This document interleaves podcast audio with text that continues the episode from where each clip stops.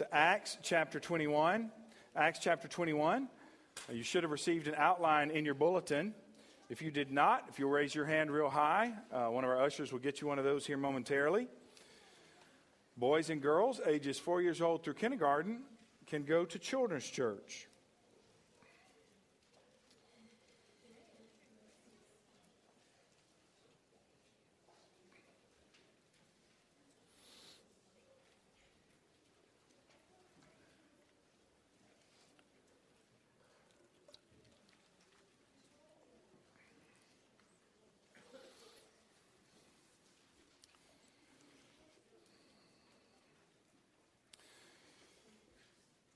Want to ask you how many of you have some sort of problem in your life right now? Okay, should be about all of us, right? Okay, whether it be financial or whether it be relational or whether it is uh, maybe job related or even emotional, or maybe the problem is sitting right next to you.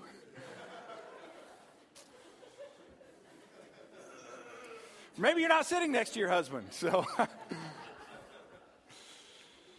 Uh, you know, if, if, we pay, if you pay attention at all to uh, any type of a prayer list, uh, it doesn't take long uh, for us to realize that our world is full of problems, of trials, of difficulties. Amen? It doesn't take long to realize that. If we're honest, we see that all around us. Uh, friends, and it, it is so much that it's very easy to get beaten down in our world today. Amen?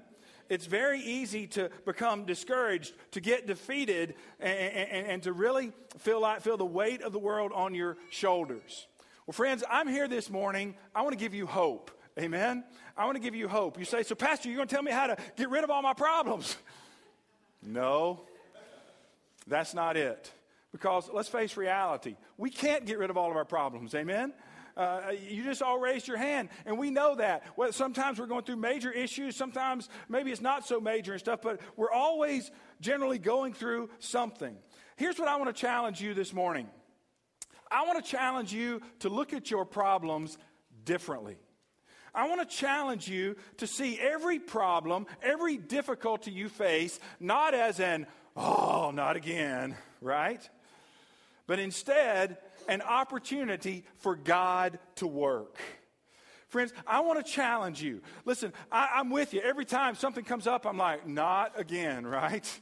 And so it can really weigh on us. It can get us. It can defeat us. But if we begin to look at our problems differently, it can, we, we don't look at them and see them as these big boulders that we have to move, but we see them as a big boulder that God is redirecting us in another direction for a different reason. Amen? Every problem or difficulty you face, friends, is actually an opportunity in disguise. You know, when I, where I was first kind of introduced to this concept outside of the, the scripture uh, was uh, a friend of mine's father. Uh, I, I, was in, I was in high school, and really even before that, this, this uh, good friend of mine, his dad worked at a company some of you may have heard of called Milliken and Company. Uh, it's based in Spartanburg, South Carolina, where I'm from, and it's a textile company. And Milliken has survived and actually thrived even with the changing textile environment over the last century. And one of the reasons that Milliken has survived and thrived is because of the way they teach their employees to look at problems. Here's what his dad told me. He said, At work, we're not allowed to call a problem a problem. We have to call it an opportunity. So if there's a problem, a difficulty, something happens, a machine breaks down, you go to your supervisor, you don't say, hey man, I got a problem. I've got an opportunity. Now, boys and girls, next time you break the vase, go to your mom and say, Mom, I've got an opportunity for you. I understand how weird that sounds. I understand how difficult that sounds like. Pastor, you're just trying to get me to be an optimist. You're just one of those glass half full kind of guys. Well, I guess I am. But, friends, I believe there's good reason to be. I believe that in every weakness, friends, every weakness we have, every problem we face, every difficulty we face, friends, is an opportunity for God to work. It is an opportunity for God to show His strength. You see, when we think we got it all together, we got I mean, we just trust in our own strength. I don't know about you, but I love to see God move. Amen. And friends, many times the reason God is not moving in our life is because there's too much of us in there. And the way God gets us out of the way is through problems and difficulties. Amen? The way He brings us to a point where we submit ourselves to Him is through problems and difficulties. So I want us to look at our text this morning. It's a rather, we're going to look at a big chunk of text this morning. You, some of you have been saying, man, we're still in the book of Acts. Well, we're going to clip a full chapter down and a little more this morning, all right? So we're going to cover a good bit this morning. And so we're going to book it here a little bit. But we're going to answer the question how can we turn problems into opportunities in our life? How do we difficulties become opportunities in our life? Number 1. Friends, first of all, we need to maintain an attitude of humility and grace. We need to maintain an attitude of humility and grace. Now, what's the temptation normally when a problem arises? What's our temptation? Well, to run, yes. But before we run, is to get frustrated, right? Our temptation, the temptation is to get frustrated. You know, for our blood to start to boil. Uh, not again, right? It's, it's, it's, to get frustrated, get, to get angry and stuff. And many times that anger spills out into the other people in our lives. Friends, that's not what we see in the life of the Apostle Paul today. Listen, if there's anybody who, would who could have justified getting angry over the circumstances they were going through, the Apostle Paul could have done that. Okay? He was un, much like the Lord Jesus, as we talked about last week, unjustly persecuted uh, for uh, his faith and for what he was doing. He wasn't doing anything wrong, but they were persecuting him. So let's look at what we see in our text today. Let's look at the Apostle Paul and let's see what happens to him. Look at verse 18. Now, if you'll remember from last week, Paul and his companions were headed back to where? Jerusalem. Okay? They were headed to Jerusalem. And why were they going to Jerusalem? He'd been on the third missionary journey, planting a lot of churches in Asia Minor and over in Greece and Macedonia and all those places. Why were they going to Jerusalem? Well, God had told him, and because it was Pentecost. Paul wanted to make it back there for Pentecost. And so uh, here they were, they were traveling to Jerusalem. Last week we saw they arrived in Jerusalem. And look at, chapter, look at verse 18 of chapter 21. It says, On the following day, Paul went in with us to James, and all the elders were present.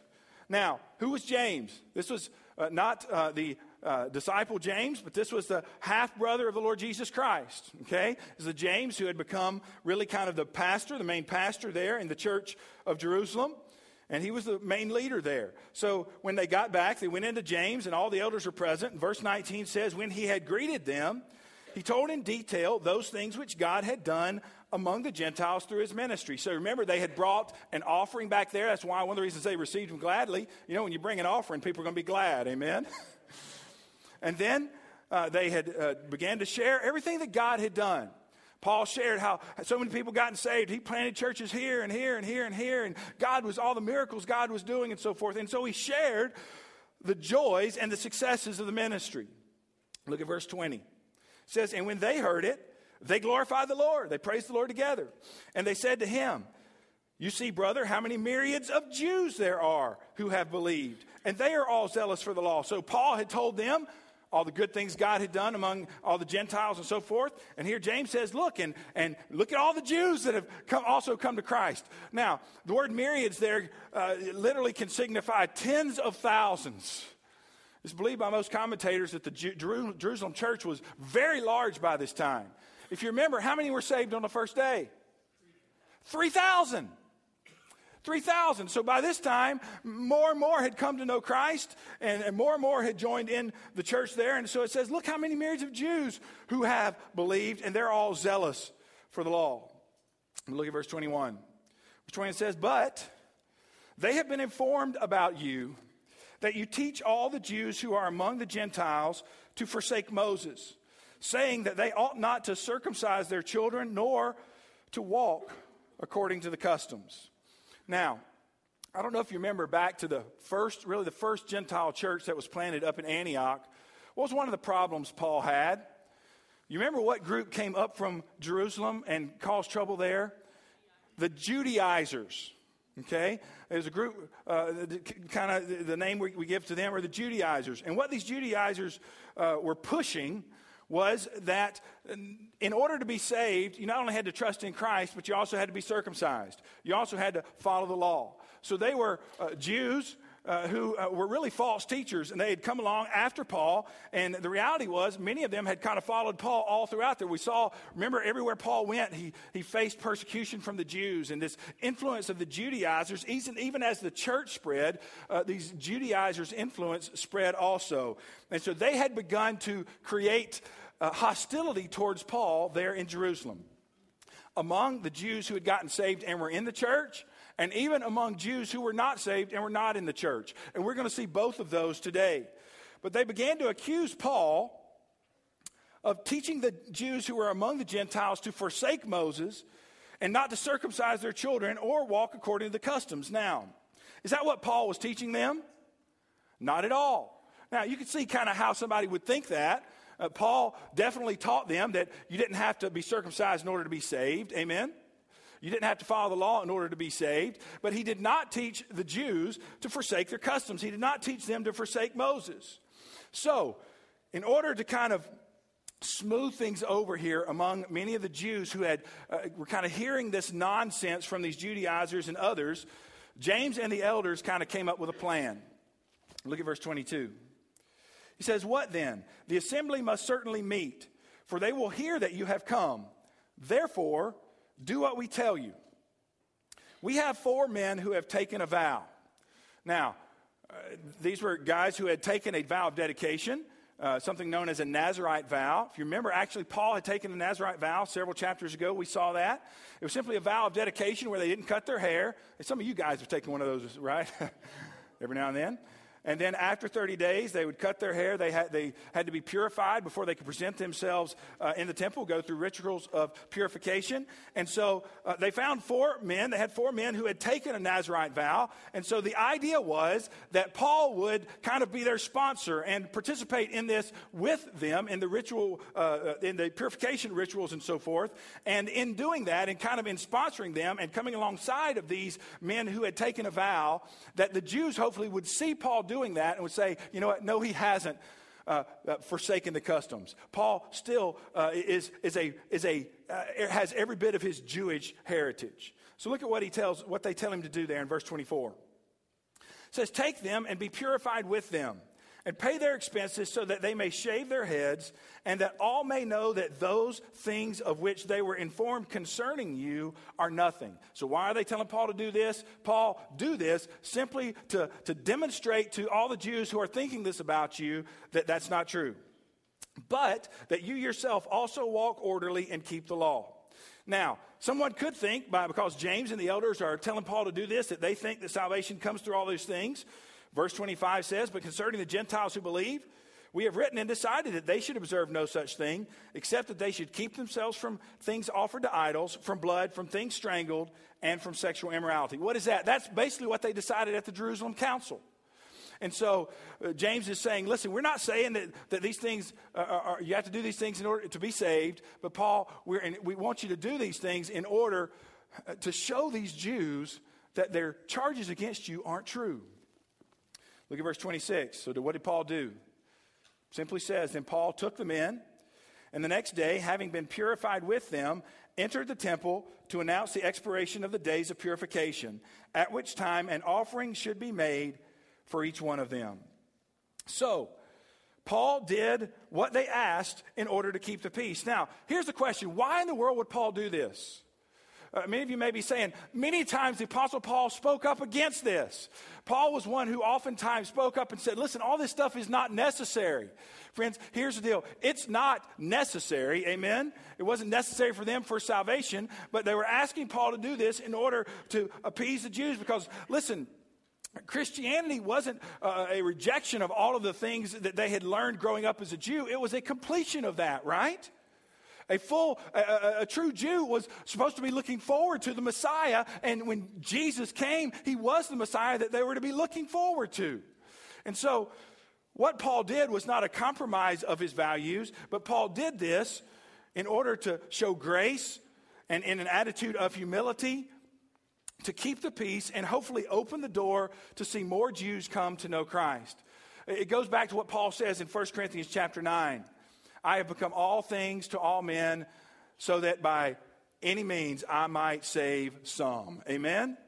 So he says, To the Jew I became like a Jew. To those under the law I became as under the law. To those without the law as without the law. So Paul, even though it was not required of him to do these things, what did Paul do? He did them in order uh, to show the Jews that he was not against uh, the things that they stood for in that realm, but that in order to hopefully win them to Christ.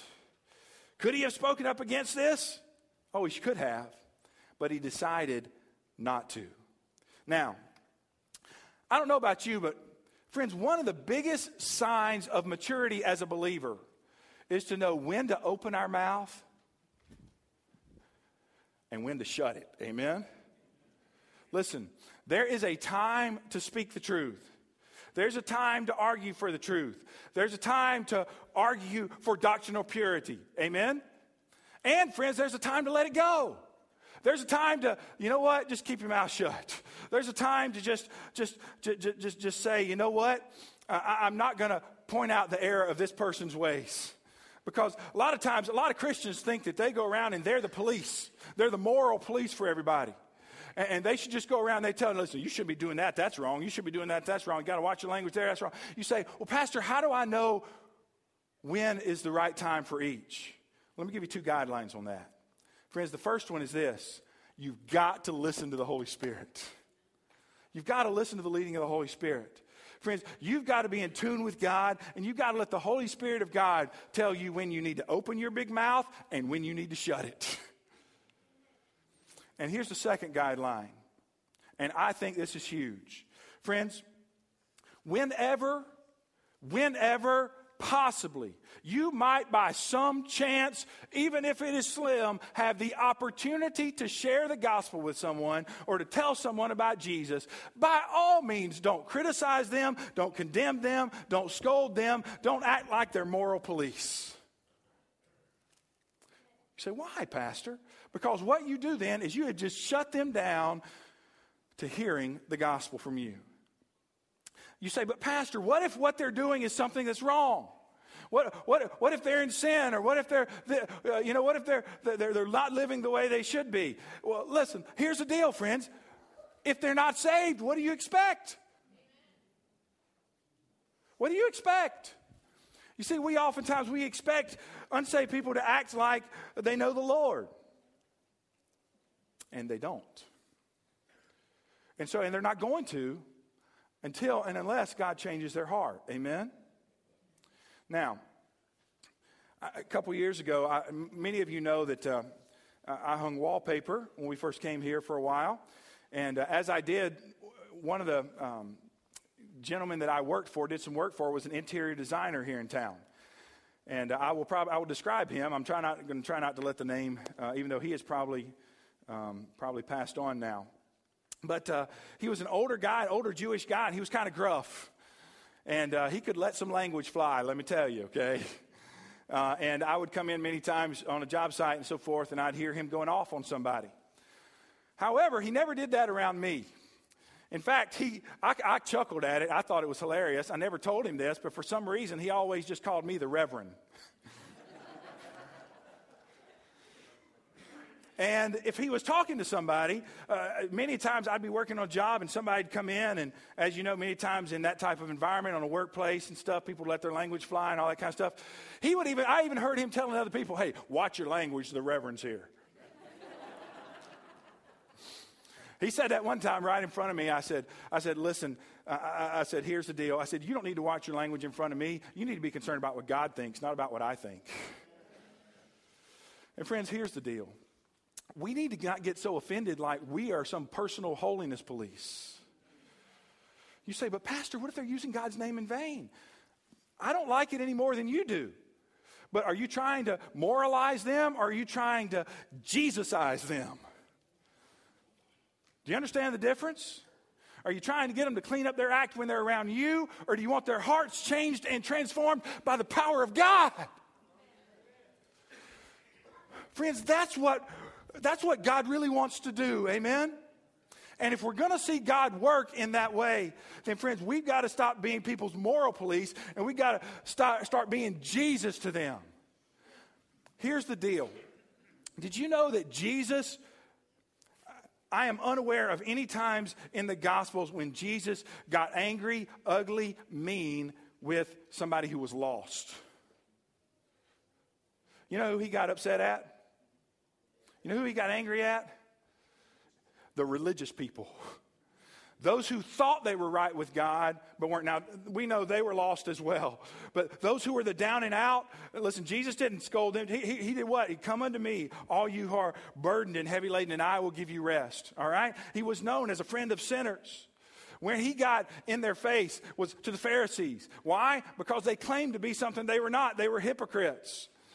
Now, uh, I would say that same holds true to us. Many times we need to come alongside lovingly to a brother or sister in Christ and say, hey, what kind of testimony are you giving here? But, friends, to unbelievers, listen, if we're going to let God turn difficulties into opportunities, we've got to have an attitude of love and mercy and grace and humility about us. Amen?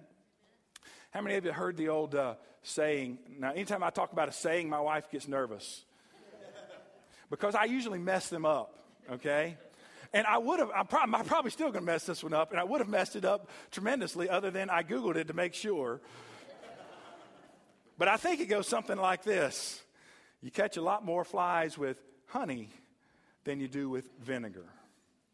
Simply means, friends, listen, let's be nice. Let's be kind. Let's be sweet. Listen, uh, the reason the world, a lot of the world has such a negative connotation of Christians is because Christians have not been Jesus to the world. Let's be Jesus. Amen.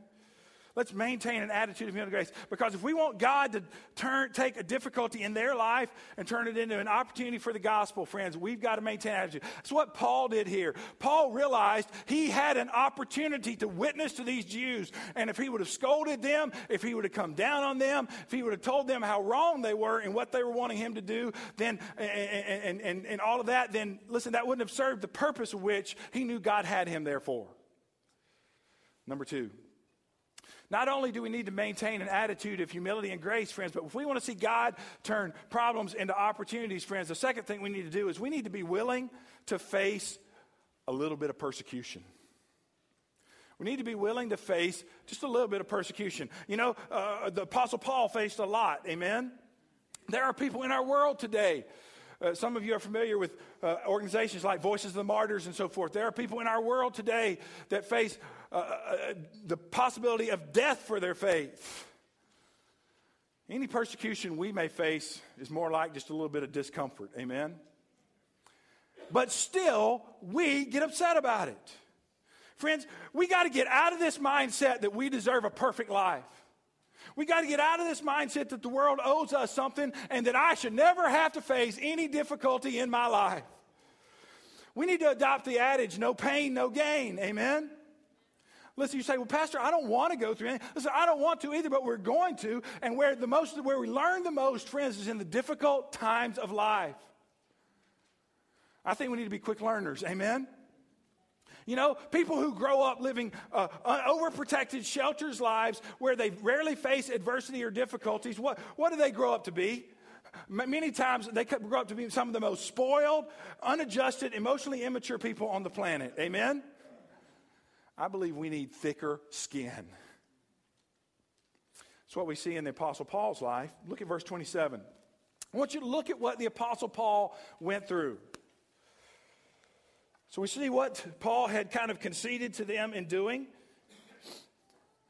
Paul went along with what they said in order to kind of keep the peace, in order to show them goodwill. And how did they respond to that? Look at verse 27. It says, Now when the seven days were almost ended, the Jews from Asia, seeing him in the temple, stirred up the whole crowd and laid hands on him. Now, let's pause there for just a minute. Why had Paul come to Jerusalem? It's Pentecost, right? It's the time of Pentecost. What was Pentecost?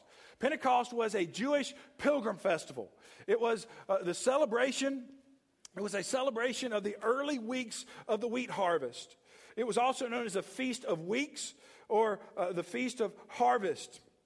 And so they, Paul had come to celebrate Pentecost, but it was a pilgrimage festival. And so many other Jews from all over had also come to Jerusalem for Pentecost, including here, it says, Jews from Asia or Asia Minor. Remember, that's where Paul planted many of the churches. Church at Ephesus, and, and these, these Jews may have been from Ephesus because later on we're going to see that they, they recognized Trophimus. But they had made their pilgrimage from there. Let me ask you this did Paul have trouble with the Jews back up there in Asia? He did. They persecuted him there. Now, guess what? They were in Jerusalem. And they, again, were stirring up trouble.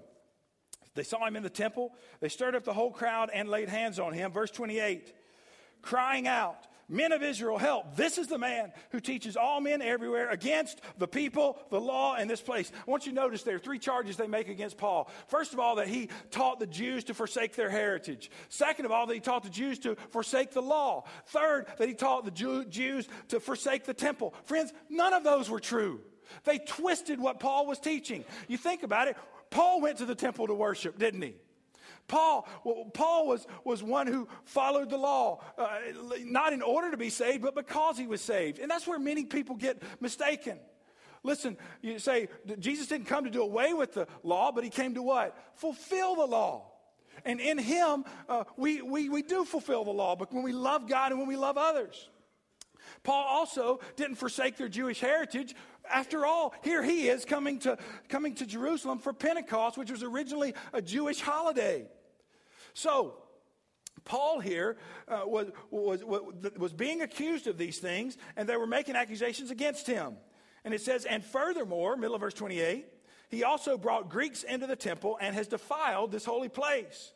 Verse 29 is kind of a parenthesis, but it says, For they had previously seen Trophimus the Ephesian with him in the city, whom they supposed that Paul had brought into the temple. So they saw Trophimus. They just kind of th- supposed that Paul had brought him into the temple. And they said, Listen, he even brought a Gentile into here which he had not done. So here they were stirring up trouble, and they became so upset because, and they were accusing Paul of defiling the three most important things to a Jew. Look at verse 30. It says, And all the city was disturbed. And the people ran together, seized Paul, and dragged him out of the temple, and immediately the doors were shut. Now, as they were seeking to kill him, news came to the commander of the garrison of the Roman troops that all Jerusalem was in an uproar. The commander immediately took soldiers and centurions and ran down to them. And when they saw the commander and the soldiers, they stopped beating Paul. So here they were, they were beating Paul, had taken him. And then when the commander and the soldiers, up, oh, got hands off, right? They didn't want to be arrested themselves. Verse 33 says, Then the commander came near and took him and commanded him to be bound with two chains. Agabus had predicted that, hadn't he? And he asked who he was and what he had done. However, at this point, Paul didn't even get a chance to respond. It says, And some among the multitude cried one thing, and some another. So when he could not ascertain the truth because of the tumult, he commanded, he commanded him to be taken into the barracks. But when he reached the stairs, he had to be carried by the soldiers because of the violence of the mob. So you kind of get the picture here is they're carrying Paul away and taking him back to the barracks. People are all over him. They're, they're angry. They're upset. They've, they're, they're kind of rioting here. And they're having to carry Paul above the crowd because of the violence. Verse 36, for the multitude of the people followed after, crying out, away with him. Friends, Paul was beaten and bound and carried away in the hands of the Romans, just like Agabus had said. Here's the amazing thing about all that Paul knew that that was going to happen. Paul knew it. He knew that something like this was going to happen. Do you remember back in chapter 20? Look back in chapter 20 to verse, uh, verse 22. 22 and 23. Paul says, and, and, I go bound in the Spirit to Jerusalem, not knowing the things that will happen to me there, except that the Holy Spirit testifies in every city, saying that chains and tribulations await me. Paul himself says that the Holy Spirit testifies to that. You think Paul doubted the Holy Spirit? You think Paul uh, thought the Holy Spirit was wrong? Friends, I believe Paul, Paul knew, he didn't know exactly what was going to happen, but he knew something bad was going to happen to him there, and he was still willing to go to Jerusalem. Friends, I believe we, like Paul, need to be willing to suffer just a little bit for the Lord Jesus Christ. I believe we, we at least need, not, need to not be surprised when difficulties come our way. Amen? When, when trouble comes along. Friends, we need to begin to view life differently. We need to begin to not look at the trials and troubles and difficulties of life as big boulders in our way that are keeping us from getting where, getting where we want to go. But instead, we need to look at them as ways in which God is redirecting us to where He wants us to be. Amen? Uh, things that are causing us to maybe realize and reevaluate our life and examine where we are and come to a point of full submission and surrender to Him.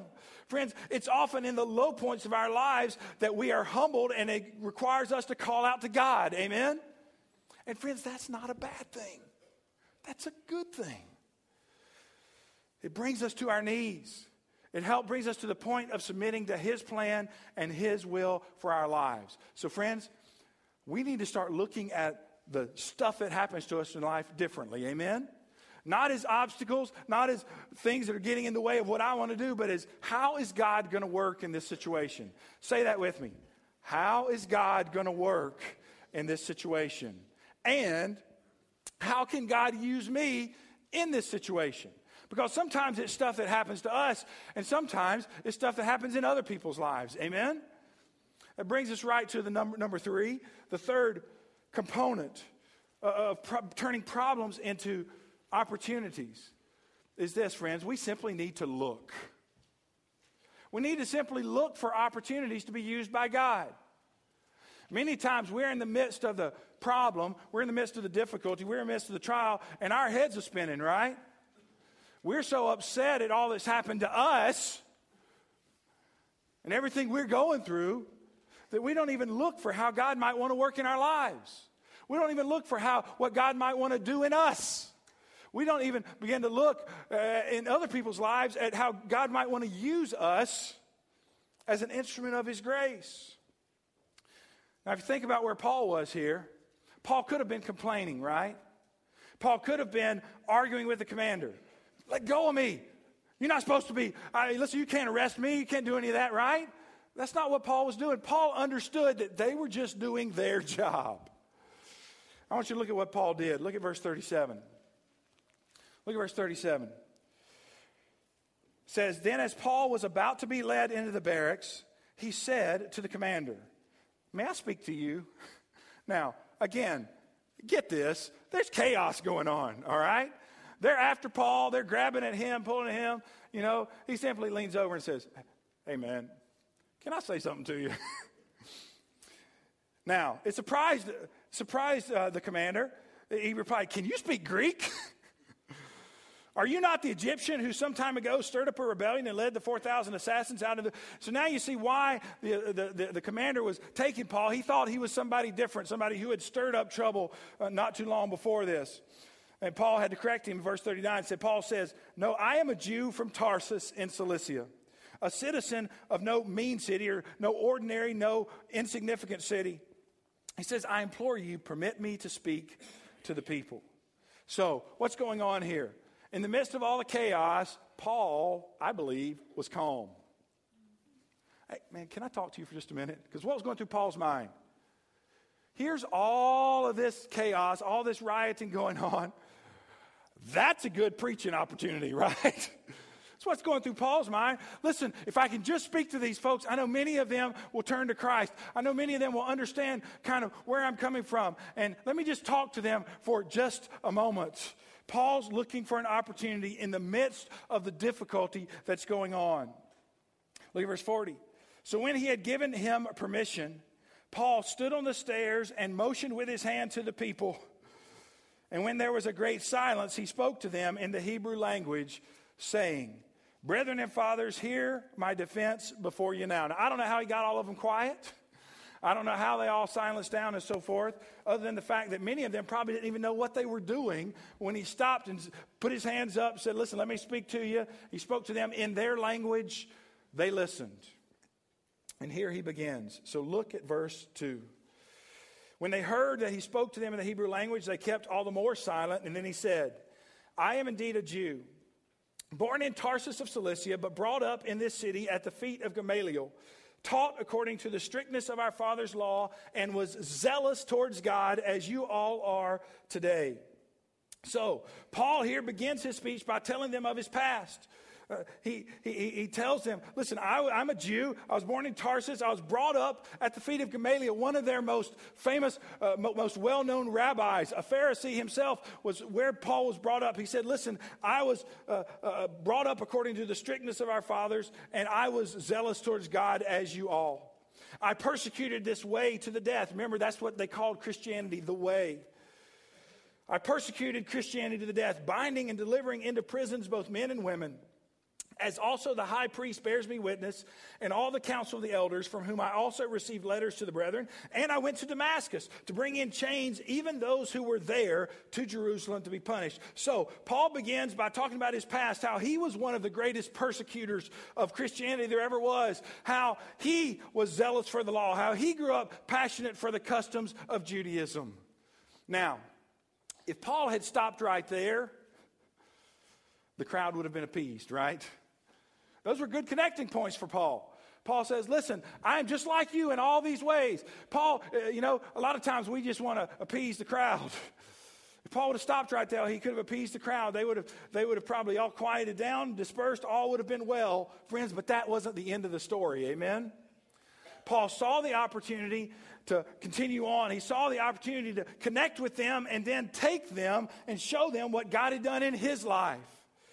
Paul wanted them to know all of it as he took advantage of the opportunity he had there in front of all of them.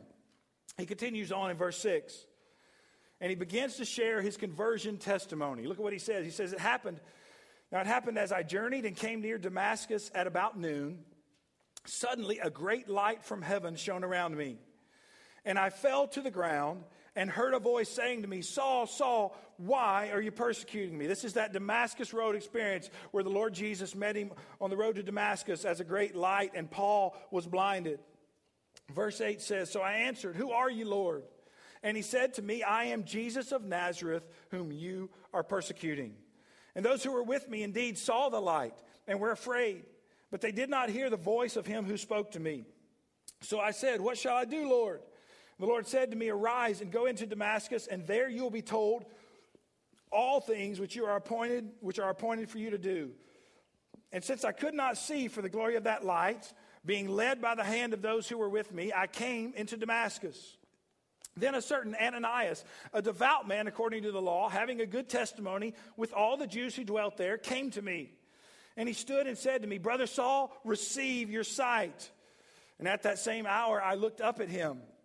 Then he said, The God of your fathers has chosen you that you should know his will and see the just one and hear the voice of his mouth. For you will be his witness to all men of what you have seen and heard.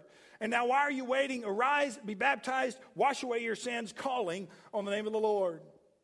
Verse 17 says, Now it happened when I returned to Jerusalem and was praying in the temple that I was in a trance and saw him saying to me, Make haste and get out of Jerusalem quickly, for they will not receive your testimony concerning me.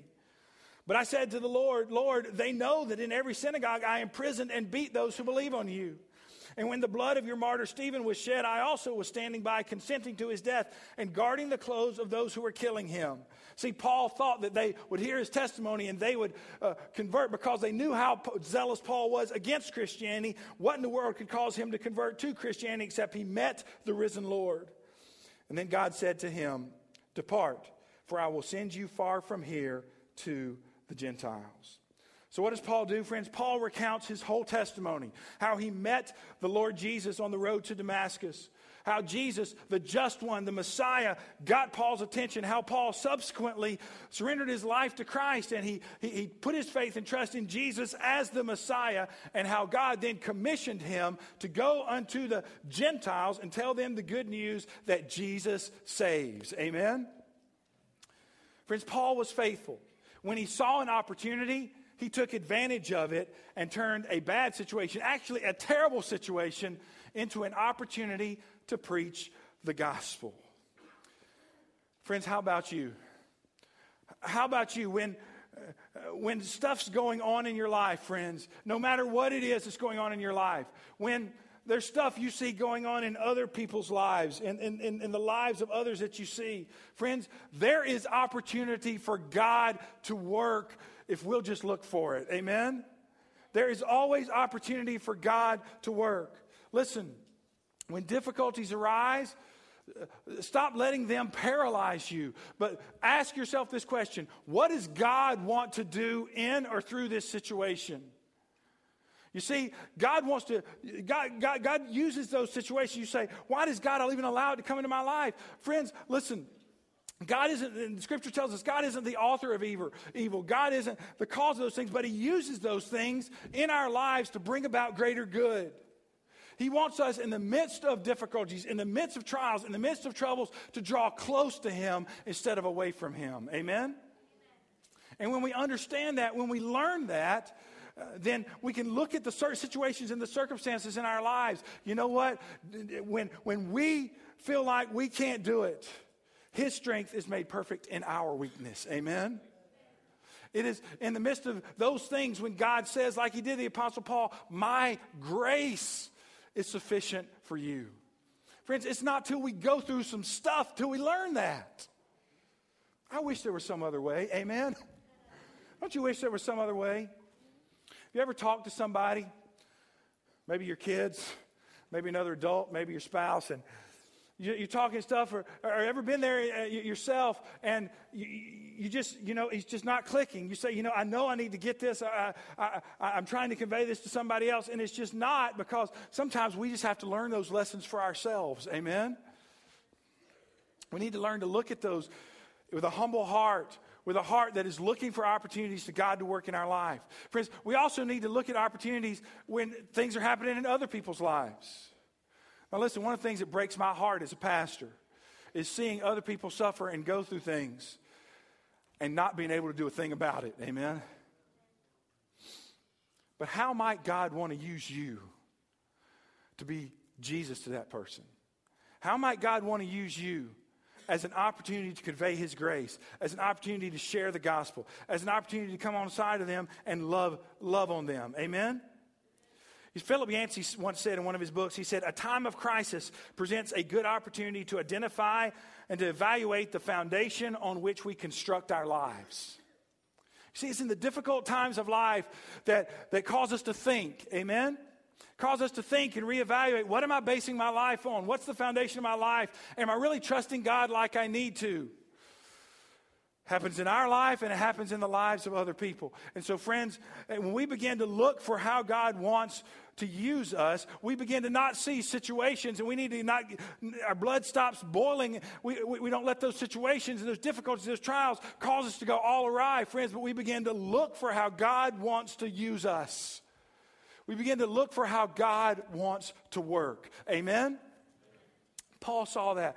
Difficult situation. What did Paul do? Paul saw the opportunity to not only give a defense, but to give his testimony and share about Jesus.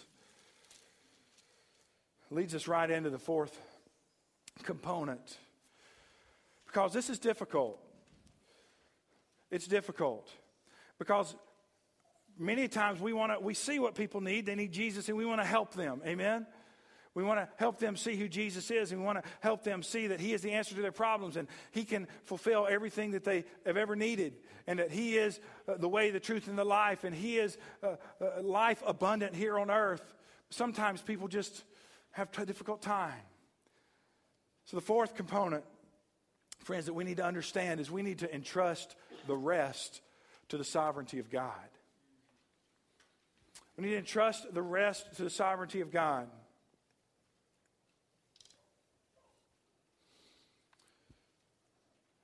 Friends, we need to work like everything depended upon us, and then trust like everything depends upon God. Because God is the one who saves. He's the one who does the works in our hearts and in our lives and in, in the lives of, of bringing people to Him. Amen? I want you to simply look at what happens after Paul pours his heart out there, after he shares his testimony. Look at verse 22. Verse 22 says, They listened to him until. so they listened, right? They listened for a while. And they listened to him until this word. And what word was that? It's when he spoke about the Gentiles. I don't know why, friends, but the, the Jews had trouble, as we know, accepting Gentiles. What Paul was saying put the Gentiles on equal footing with the Jews, and many of the Jews just had trouble with that. So they listened to him until this word, and then they raised their voices and said, Away with such a fellow from the earth, for he is not fit to live. So Paul puts himself out there. He shares what God has done in his life. And how do the people respond? They reject him. They reject him. Friends, there are many times when we are going to be obedient to God, when we're going to reach out to somebody, we're going to share our faith with them, we're going to be Jesus to them, we're just going to come alongside and love on them. And guess what? We're not going to see any visible results. That's okay as long as we're doing what God has called us to do. Verse 23 continues on. It says, Then, as they cried out and tore off their clothes, they threw dust into the air. And I don't know about you, but that seems a little bit extreme to me. but they were upset. Some of their customs on how they showed their upsetness, I guess.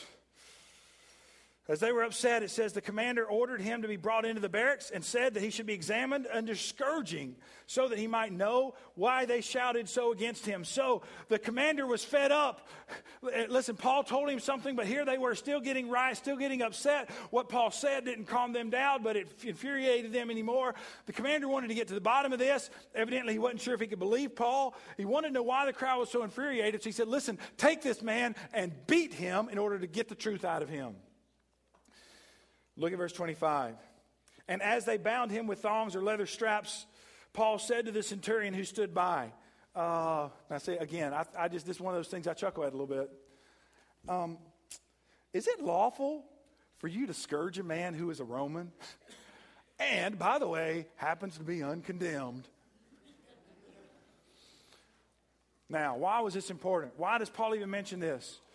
Well, friends, it was illegal for them to do what they were doing to a Roman citizen. Roman citizenship guaranteed certain rights. Just like being an American citizen today is supposed to guarantee us certain rights. Amen? And so, in the same similar type way, Roman citizenship guaranteed certain rights. In fact, the Roman centurion and the commander could both lose their jobs. They could be thrown into, poss- into prison and possibly even lose their life for what they were doing to Paul simply because he was a Roman citizen. Look at verse 26. So, when they found this out, the centurion heard that. He went and told the commander, saying, Take care what you do, for this man's a Roman. Then the commander came and said to him, Tell me, are you a Roman? Paul said, Yes. Now, why would they believe him? Well, the penalty for lying about that would have been definite death. They could have checked that out.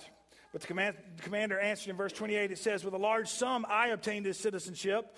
Uh, in other words, he obtained it unjustly, but Paul said, I was born a citizen. Now, friends, I want to ask you a simple question. Here was Paul, a Jew, brought up at the feet of one of the biggest rabbis and Pharisees in all of uh, Jewish life of that day, Gamaliel, who was a Roman citizen because he was born in Tarsus of Cilicia. Who orchestrated that? God did. Friends, God did. Friends, before you even thought about the trial you're going to be in, God has been at work. Before you even realized you were going to go through that, friends, God is preparing the way. You think God doesn't know what you're going through? Absolutely, He knows what you're going through. Uh, listen, that doesn't always mean that God's going to physically protect us from every little thing. We started out talking about that today, friends. But when we are in God's hands, we are in the best place we can ever be. Look at verse 29 says. Says, Then immediately those who were about to examine him withdrew from him, and the commander was also afraid after he found out that he was a Roman and because he had bound him. You see, they could already have gotten in trouble for what they had already done to Paul. So, friends, even though the response of the crowd was not as Paul wanted, many of the people, we, we don't know what, how they responded, friends. We see the sovereignty of God at work. And here's the deal do we know if any of the crowd responded in faith to Christ because of Paul's testimony? We don't know. It gives no indication of that. Do we know if there was any good that came out of Paul's opportunity to share his testimony here? Uh, did any get saved? Did people get closer to the Lord? We don't know any of that, what we would consider good in our eyes, friends, but here's what we do know God is sovereign. God is over it all. God wanted Paul to testify for him. Paul was faithful, and the rest, just as Paul did, we have to trust into the sovereignty of God. Amen? We simply have to put the rest in God's hands. What's our responsibility? What's our job? It's simply to be faithful. Be faithful. Be faithful in what God's called you to do. Be faithful to look in the, in, in the difficult times for opportunities for God to work in your life. Listen, God wants us to submit ourselves, to submit our will to His will. It is oftentimes, it is oftentimes like, have you ever heard about a horse being broken? You know what I'm talking about? When a horse is wild, when you first get a horse and if he's not trained and so forth, and that horse is wild, if you get on that horse and try to ride that horse, what happens? He's going to throw you off because he doesn't want to be ridden. Why? Because he wants to do what he wants to do. And many times, friends, we're like that horse. We start out in life and we cry and we pitch a fit and we do all that. Why? Because we want what we want right then. We want our mommy and we want her now. And just like that horse, how do you break a horse? How do you do that? Well, you get on that horse and you have to let it buck and you have to let it try to do things and you pull back on the reins and you have to teach that horse to submit to the will of the rider. Friends, listen, that's kind of what this life is all about. You say, Pastor, I don't want to submit to anybody. Well, friends, then have a nice ride. Have a nice ride. That is your choice. You can continue to buck and, and buck God's will in your life and try to rebel against God and do all those things that you want, friends, but guess what? God's going to stay after you. And God's going to continue to, to, to pull back on the reins. He's going to pull you to the right, He's going to pull you to the left until you come to the point where you are willing to surrender to Him. Why continue to fight Him? Amen? Let's realize that, listen, what are all those problems, troubles, difficulties about, friends? They are opportunities for God to work. So let's submit to Him in those. Amen? How about God working in other people's lives? Could God possibly want to use us in, in, in other people's lives? How many of you um, hate telemarketer phone calls? Now, that ought to be in everybody, all right?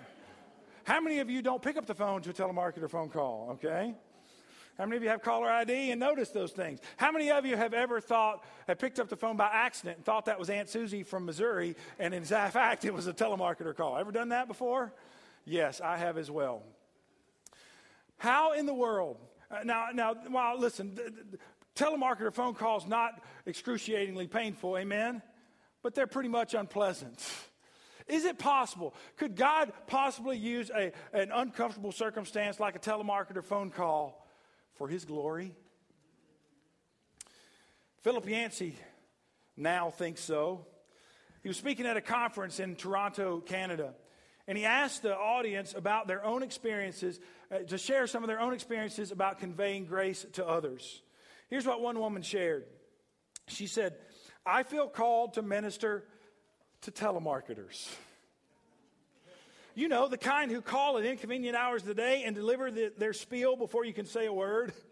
Now, Philip Yancey says immediately he kind of shrunk back and flashed back to the times that he responded rudely or hung up the phone. Now, we all could testify to that. Amen? Here's what that lady said. She said, All day long, these telemarketers hear people curse at them and slam down the phone. She said, I listen attentively to their sales pitch. Then I re- try to respond kindly though I almost never buy what they're selling. Amen. Okay. She goes on, she says, Instead, I ask about their personal life and whether they have any concerns I can pray for. She says, Often they ask me to pray with them over the phone. She says, Sometimes they even are in tears. They're people, after all, probably underpaid and they're surprised when someone actually treats them with common courtesy and shows them that they actually care. Now, friends, while this is just one small example of how God can use us and how we turn a difficulty into an opportunity for God to work, I believe it gives us an example of everything we've looked at this morning. Friends, it gives us an example of how we should maintain an attitude of humility and grace even in the most difficult of circumstances. Amen? I believe it gives us an example of how we ought to be willing to face just a little bit of difficulty for the Lord Jesus Christ. How we need to look for opportunities for God to work. Friends, I would tend to say we, we get to heaven, we're going to see all the opportunities where God said, Here's where I wanted you, here, here, here, here, and we're going to just I had no clue. Why? Because we're so focused on ourselves and so self centered that we don't open our eyes to how God wants to use us. And friends, we need to be obedient to that. And then what do we need to do? We simply need to let God do his work. Amen? God will do some amazing work, but he wants to use you. Where are you today? What is God saying to you?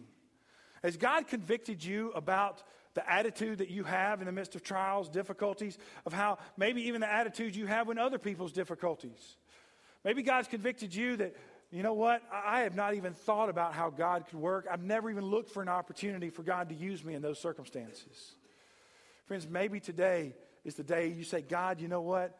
I'm going to begin to look at my circumstances differently. God, I want to look at those as you want to. Maybe right now you just want to bow your heads and ask God, God, would you teach me this right now? Bring me to the point, God, where I am not so upset every time something happens, but I begin to see the world through your eyes and how you want to work. I ask you to bow your heads and close your eyes for just a moment.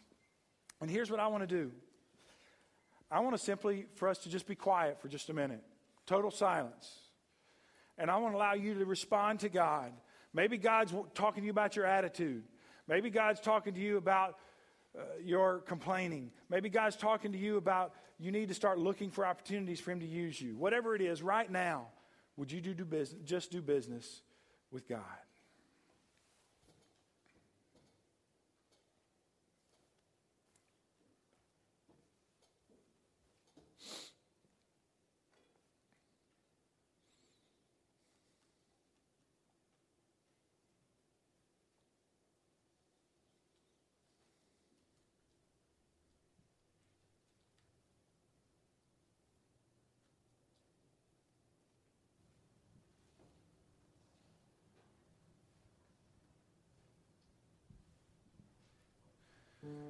Heavenly Father, Lord, we uh, come before you this morning. Lord, acknowledging that we fall so short of your plan for our lives.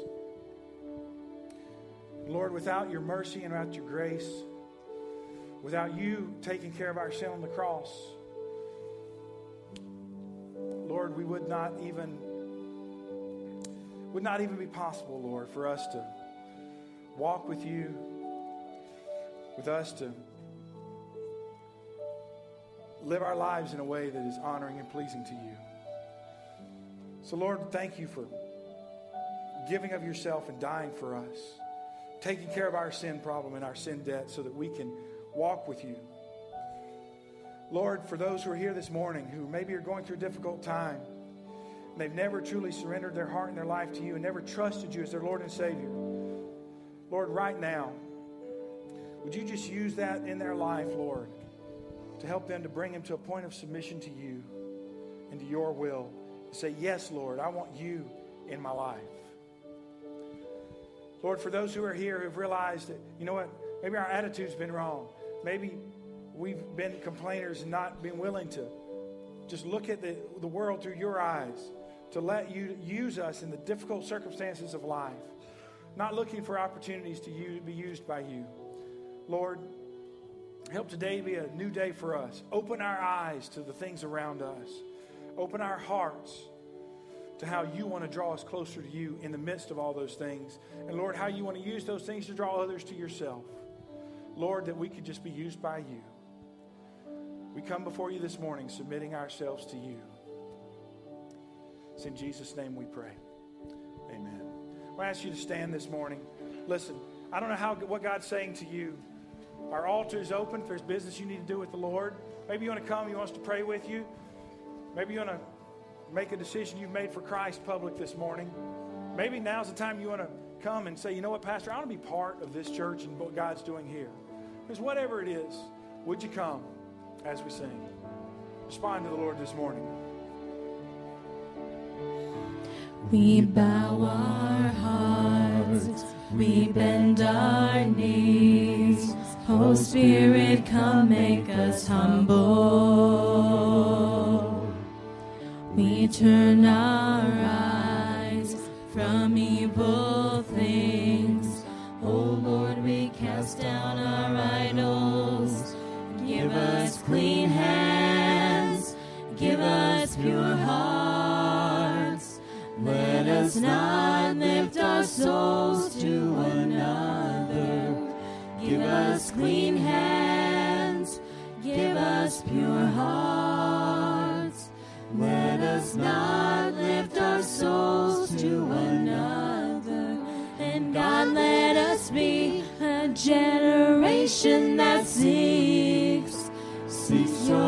face, oh God of Jacob. And God, let us be a generation that seeks, seeks your face, oh God of Jacob.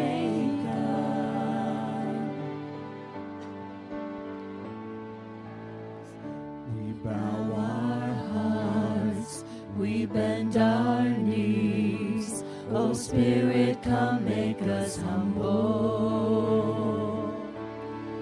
We turn our eyes from evil things. Oh Lord, we cast down our idols. Give us clean hands, give us pure hearts. Let us not lift our souls to another. Give us clean hands, give us pure hearts.